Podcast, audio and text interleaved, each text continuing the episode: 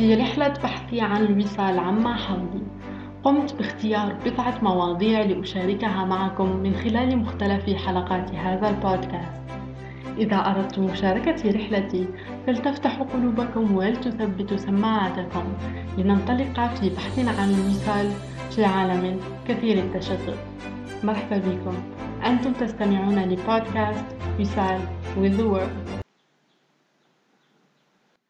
سبب الهوس الغربي برسم النساء في الحريم؟ هذا هو السؤال اللي راح نحاول نجيب عليه في هذا البودكاست.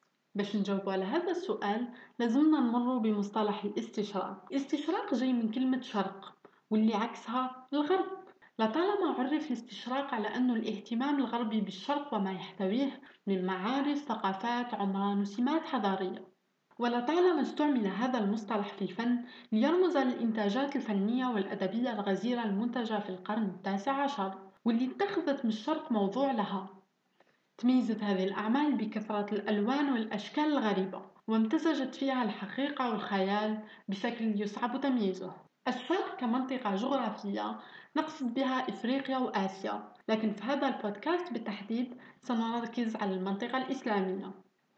معنى الاستشراق بشكل كبير جدا وأصبح يحمل معنى سلبي وذلك بعد إصدار كتاب الاستشراق للمحاضر في الأدب المقارن في جامعة كولومبيا.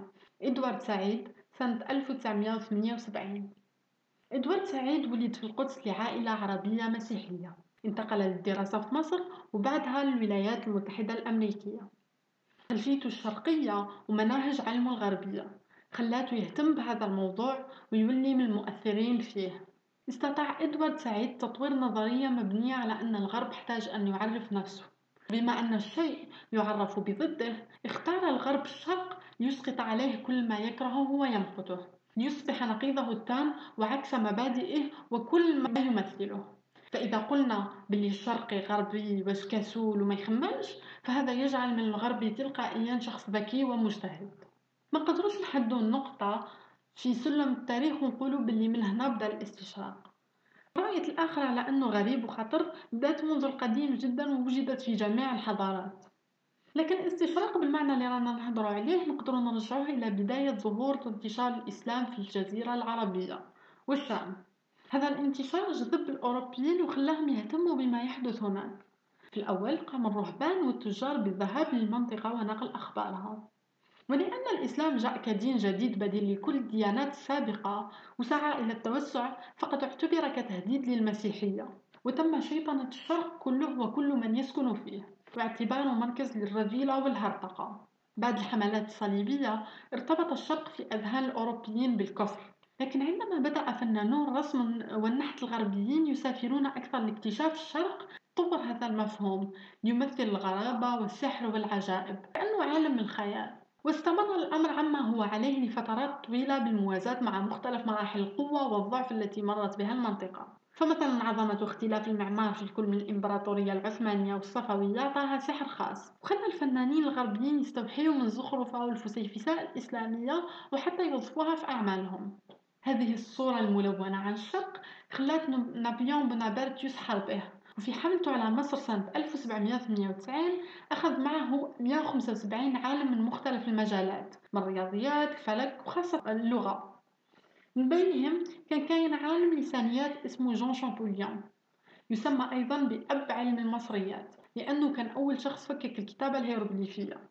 نتيجة لعمله ولكتاب La Description de l'Égypte الذي وثق الرحلة من بدايتها إلى نهايتها بدأت مرحلة جديدة للهوس الغربي بالشرق. لكن هذه المرة أعطي لها طابع علمي أكثر وتنحى هذاك الهوس عليها.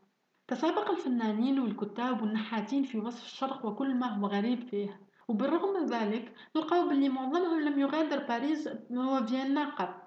كانت كتاباتهم وأعمالهم الفنية مبنية على أعمال لأشخاص آخرين شاركوا في حملة نابليون الشيء اللي خلاهم يختزلوا الشرق كله في صورة مصر. ومن أكثر ما أثار اهتمامهم تحديدا هو النساء الجواري في الحريم وبدأوا يمثلوهم ويرسموهم في أعمالهم. من القلائل الذين تمكنوا من الدخول إلى الحريم بشكل فعلي هو أوجان ديلاكروا سنة 1830 سمح له بدخول حريم إحدى التجار الأتراك في الجزائر العاصمة. إثر هذه الزيارة استوحى العمل الذي اشتهر به جدا. Les femmes d'Alger dans leur appartement. والذي استوحت منه لاحقا الأديبة الجزائرية آسيا جبار إحدى أعمالها التي تحمل نفس الاسم. فكرة الحريم كانت غريبة جدا عنها في نفس الوقت مثيرة للاهتمام. لكن بما أنه لم يسمح لمعظمهم بالدخول إلى هذه الفضاءات الخاصة يقول إدوارد سعيد بأن اللوحات الفنية اللي رسموها لتلك النشوة فيها إسقاط تخيلاتهم ورغباتهم عما يوجد هناك. كانت مليئة بصور نمطية لوحات النساء ضعيفات بملابس كاشفة مشاهد رجولية للصيد والحيوانات مليئة بالعنف ومناظر طبيعية نموذجية للسحار والواحات. المشكلة أنه قد تم تقديم هذه اللوحات في الغرب على أنه الواقع والحقيقة الوحيدة وباللي هذا النوع من اللباس مقبول عند النساء الشرقيات ككل وليس تمثيل لفئة خاصة منهن فحسب. وهكذا تشكلت هذه الصورة النمطية على المرأة الشرقية واستمرت لفترات طويلة. فبالرغم من اختراع السفينة البخارية فيما بعد واللي ساهمت في تسهيل تنقل الفنانين إلى بين ضفتي المتوسط إلا أننا نلاحظ بلي هذه الأفكار بقات تتعاود في أعمالهم. الكاتب الجزائري مالك علولة بالمناسبة هو زوج الأديبة الجزائرية آسيا جبار وأخوه هو المسرحي الكبير عبد القادر علولة. مالك علولة في كتاب الحريم الكولونيالي سنة 1981 قام بجمع البطاقات البريدية التي كان يرسلها الجنود والمعمرين المستقرين في الجزائر والمغرب إلى أهلهم في فرنسا. احتوت تلك البطاقات رخيصة الثمن على مشاهد مبتذلة مركبة في الاستوديوهات لنساء عاريات أو نصف عاريات. صورت في الفترة ما بين 1900 و 1930 من قبل مصورين أوروبيين أمثال السويسري جون جايزر. قدمت هذه الصور مرفقة بتعليقات عامة من قبيل امرأة من الغرب الجزائري أو امرأة من الجنوب بدون أي توضيح أو تعليل للأسباب التي جعلت هذه النسوة يرتدين هذه الملابس ويظهرن على هذه الهيئة. مما خلق في ذهن الأوروبي تعزيز للصورة النمطية عن الشرق وعن المرأة الشرقية على العموم واختزالها في صورة المرأة المغرية التي لطالما قدمها الغرب من خلال لوحات لكن بدأت موجة الاستشراق تنقص مع بداية القرن العشرين بالرغم من افتتاح فيلا عبد الطيف في الجزائر العاصمة سنة 1907 واللي كان من المفترض تكون تكون لا فيلا ميديتشي للفن الشرقي. إلا أن المشروع أجر بسرعة وانتهى نهائيا مع استقلال الجزائر. سنة 1973 تم استبدال مصطلح الاستشراق بمصطلحات أخرى كيف دراسات الشرق الأوسط دراسات المناطق أو حتى دراسات الشرق الأدنى. لإعطاء الموضوع صبغة علمية أكثر ويخرجوه من طابعه الاستعماري هنا نقدر نطرح سؤال جديد. هل انتهى الاستشراق فعليا أو تغيرت أساليبه فقط؟ هذا السؤال أتركه لكم للإجابة عليه. ومشاركتي رأيكم على صفحتنا في الفيسبوك والإنستغرام شكرا لاستماعكم لأول حلقة من بودكاست رسالة with the world. أتمنى تكون عجبتكم. من العدد الثاني إن شاء الله. تهلاو في رواحكم. إلى اللقاء.